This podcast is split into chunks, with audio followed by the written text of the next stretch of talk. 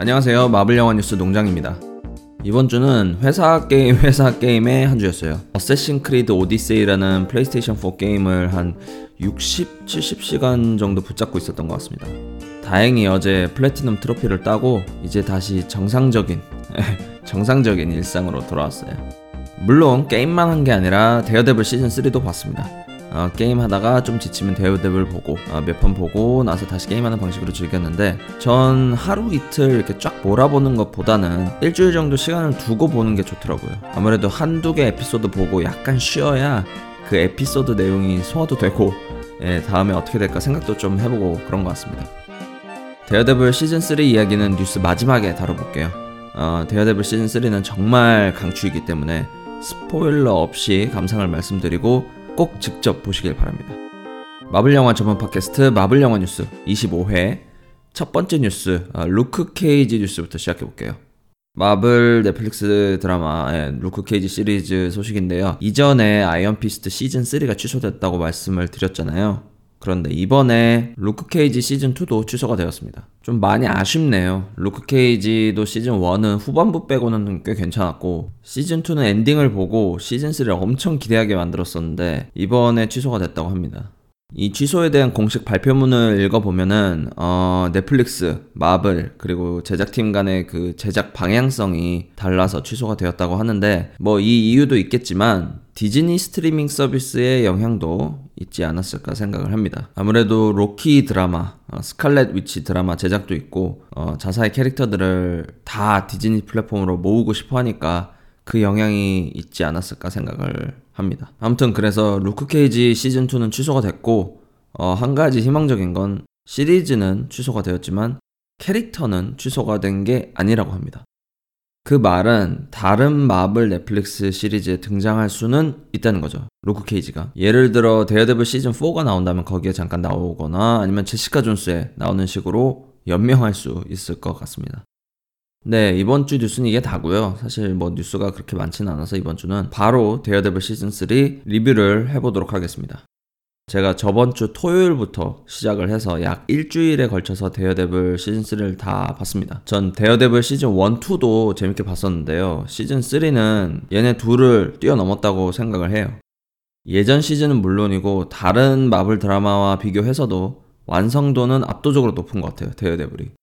그래서 데어데블 시즌 3의 데어데블을 보면은 어, 데어데블은 법적 시스템에 대한 신뢰를 완전히 잃었습니다. 예전같이 사람을 죽이지 않고 적당히 때려서 때려 눕혀서 법의 심판을 받게 한다는 방식은 버렸고요. 뉴욕의 그림자 윌슨 피스크를 아예 죽이기로 작정을 합니다. 그래서 그런지 데어데블의 움직임에 거침이 없고 어, 이게 굉장히 멋있어요. 그리고 덕분에 이야기도 굉장히 빠르게 전개가 되고요.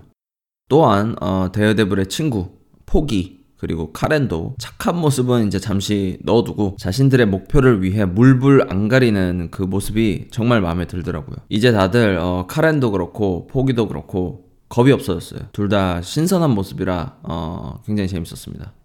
그리고 최종 보스 어, 윌슨 피스크는 뭐 여전히 악당이긴 한데 시즌 1과 비교를 해서 어, 더 교묘하고 사람의 약점을 파고드는 모습이 많이 나와서 어, 소름 끼치더라고요. 정말로 교묘하게 사람 마음을 파고드는 게 어, 정말 교묘합니다. 캐스팅이 캐릭터와 일치하는 게 어, 이 사람은 그냥 윌슨 피스크예요. 그리고 신 캐릭터 불자이.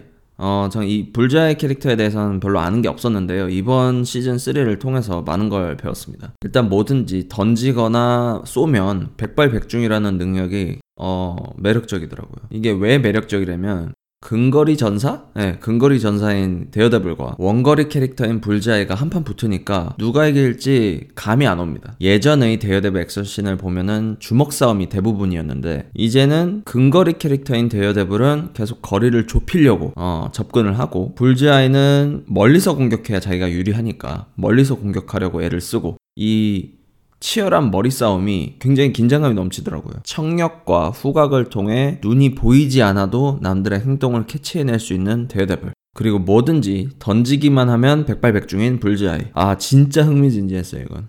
특히 액션씬은 에피소드 4와 에피소드 6이 절정입니다. 꼭 보시길 바랄게요. 데어데블 시즌3는 정말 강추입니다. 예전 시즌 안 보신 분들도 어, 몇몇 대사 빼고는 다 이해하실 수 있는 내용이에요. 강추입니다.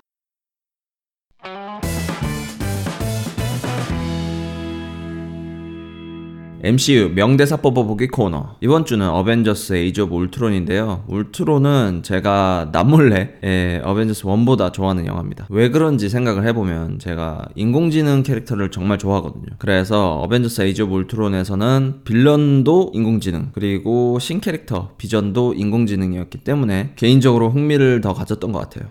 전 후반부에 나오는 그 울트론과 비전 간의 1대1 대화에 나오는 대사가 정말 좋더라고요.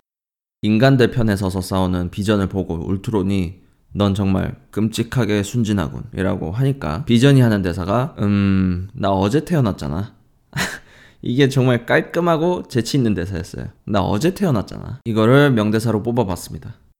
다음 주는 앤트맨인데요. 앤트맨은 MCU 영화 중에서 반복해서 보기 제일 좋은 작품인 것 같아요. 그래서 명대사 뭘 뽑아야 될지 지금은 잘 감이 안 잡히는데 그래도 어, 다음 주 방송까지는 뽑을 수 있겠죠? 청취자 코멘트 한번 읽어볼게요. 먼저 유튜브 댓글에 김상욱님, 마블 넷플릭스 드라마 시리즈를 이제서야 보기 시작했습니다. 데어데블을 보고 있는데 시즌2부터 퍼니셔가 나오네요. 극 중에서 캐런이 프랭크가 부둣가에서 죽고 편집장, 과 대화하는 장면에서 더 이상 기사를 쓰지 않겠다고 말하자 그럼 일요일 날 쓸 기사가 없는데요 라는 편집장의 반문에 낱말 퍼즐이 있잖아요 라는 대답을 하게 됩니다 별로 중요한 대사는 아닌데 이거 혹시 현실 고증인가요? 메인으로 다루어야 할 중요 기사가 펑크가 나니까 낱말 퍼즐이 있으니까 된다는 농담이 기사 대신에 퍼즐을 올린다는 건 아닐 건데 약간 서구권 문화 지식이 있어야 하는 대사 같아서요. 저번에 알려주신 70년대 미국은 마약을 정말 많이 해서 스탠리 할아버지의 70년대가 좋았지라는 대사의 의미처럼 생각되는데 보면서 실시간으로 생긴 궁금점입니다. 아 참고로 전 작가님 시절 어, 넷플릭스에 대한 회차에서 퍼니셔 재밌어라는 대사를 보고 넷플릭스를 가입하고 퍼니셔를 봤습니다. 그 이후 가끔 영화 몇 편을 보러 들어갔다가 요즘에서야 마블 드라마를 보게 되었어요. 네, 김상욱님 어, 댓글 감사드리고요. 어, 말씀하신 게 이제 데어데블 시즌 2를 말씀하신 것 같은데 말씀하신 장면이 어디 나오는지 제가 못 찾았거든요. 말씀하신 장면에 대한 제 의견을 꼭 말씀드리고 싶은데 제가 몇 화인지 못 찾았어요. 그래서 댓글에 몇 화인지 말씀을 주시면은 제가 다시 찾아서 어, 어떤 의미에서 퍼즐 얘기가 나오는 건지 말씀을 드리겠습니다. 그리고 넷플릭스에 정말 재밌는 게 많으니까 결제하신 금액 이상으로 꼭 즐기시길 바랍니다. 다음은 어캐디님, 베놈 요약. 브록은 인기 작가이다. 그런데 취재에 잘 임하지 않는다는 이유로 해고당하고 여친도 떠나간다. 그러다가 라이프 파운데이션의 한 연구원을 우연히 만나고 symbiote라는 존재를 알게 된다. 그렇게 라이프 파운데이션에 잠입하여 그곳에서 에디 브록의 지인을 만나게 되는데 그 사람이 라이프 파운데이션의 symbiote 실험체였고 에디 브록에게 전염된다. 그 후 에디 브록은 자신이 기생충에 걸린 것 같아 대수롭지 않게 생각했다. 그러나 그는 환청이 들리기도 하고 몸 상태가 좋지 않다는 것을 알아차렸다. 그 사이 symbiote에 감염된 에디 브록을 알게 된 라이프 파운데이션은 그를 찾아가 생포하려 하지만 그때 베놈이 에디 브록을 도와주게 된다. 그렇게 베놈 베놈의 정체를 알게 된 에디 브록은 라이프 파운데이션을 찾아가지만 라이프 파운데이션의 칼튼도 symbiote에 감염되어 라이엇이 된 상태였다는 걸 알아챈다. 그 다음 그 둘은 서로 싸우게 된다. 하지만 라이엇이 너무나 강한 탓에 바로 패배하게 되지만 베놈은 그가 타고 갈 우주선을 터뜨리고 영화가 마무리된다. 그렇게 다시 기자의 길을 걷게 된 에디 브록은 연쇄 살인마를 취재하게 된다. 그 연쇄 살인마가 우리가 잘 아는 카니지가 될 것이라는 내용으로 쿠키 영상은 끝이 나게 된다. 그리고 이어서 달아주신 게 참고로 맨님 저 기억하시면 다음 영상에 제 이름 불러주세요. 음, 네. 요약을 잘 해주셨습니다. 제가 베놈 영화를 보면서 아, 이 부분은 정말 의미가 없는 줄 알았는데 굉장히 의미가 있었구나라고 생각된 부분이 에디가 그 편의점 앞에 노숙자와 잠깐 농담하면서 신문 사는 부분 있잖아요. 이 장면이 무슨 의미가 있지라고 생각을 했었는데 나중에 에디가 라이프 파운데이션 그 실험실 안에 들어갔을 때 들여 보내준 박사가 아무것도 만지지 마세요라고 하잖아요. 그래서 에디는 아무것도 안 만지죠. 그런데 갇혀 있는 사람들 중에 자기와 친했던 노숙자를 발견하게 되고 그 노숙자를 꺼내주려다가 심비오트에 감염된 거잖아요. 그래서 그 편의점 앞에서 농담하는 장면이 사실은 에디가 베놈에 감염되는 계기를 만들어주는 그 떡밥을 깔아주는 역할을 함으로써 아 이 장면은 정말 어, 복선이 있었구나라는 생각을 하게 됐습니다. 그리고 어캐디님 어, 어캐디님 아이디는 제가 까먹지 않았습니다. 예전에 제가 발음을 틀려서 어, 정정해 주신 주신 기억이 있고 그때부터는 계속 어캐디님이라고 어, 정확히 기억을 하고 있습니다. 다음은 팟빵 댓글을 볼게요. 최자 A님. 안녕하세요, 농장님. 베놈은 개봉하자마자 봤는데 댓글은 이제야 남깁니다. 이번에 궁금한 점은 베놈을 보면 우주에서 symbiote 4마리를 가져왔다고 나오고, 하나는 라이엇, 하나는 베놈, 하나는 박사한테 들어갔다가 봉변. 나머지 하나가 제 기억상으로는 흰색의 symbiote였던 것 같은데, 이놈의 행방이 어떻게 됐을까 하는 겁니다. 베놈을 보기 전에 symbiote에 관련된 정보를 찾아보니, 베놈 중에 안티 베놈이라고 해서 흰색 베놈이 있던데, 그게 이 symbiote일지 아니면 2편에서 그 레드랑 결합해서 카니지가 될 것인지 농장님은 어떻게 생각하시는지 궁금하네요. 혹시나 제 기억이 왜곡돼서 완전 잘못 알고 있는 거라면 따끔한 일침을 아, 항상 즐거운 하루 보내세요. 음, 제가 영화를 한 번만 봤기 때문에 라이엇과 베놈 이외의 두 개의 신비오트들의 운명이 어떻게 됐는지 기억이 잘 안 납니다. 그래서 검색을 해봤죠. 해보니까 짤막한 대사로 그 나머지 두 개의 신비오트 있잖아요. 약간 푸른색과 어, 노란색 이 두 개는 죽었다고 나온다고 합니다. 신비오트가 이 지구에서 살아남으려면은 인간 숙주가 필요한데 실험실에서 계속 그 숙주를 옮겨 다니다가 그 유전자가 매칭되는 숙주를 찾아서 계속 옮겨 다니다가 죽은 것 같아요.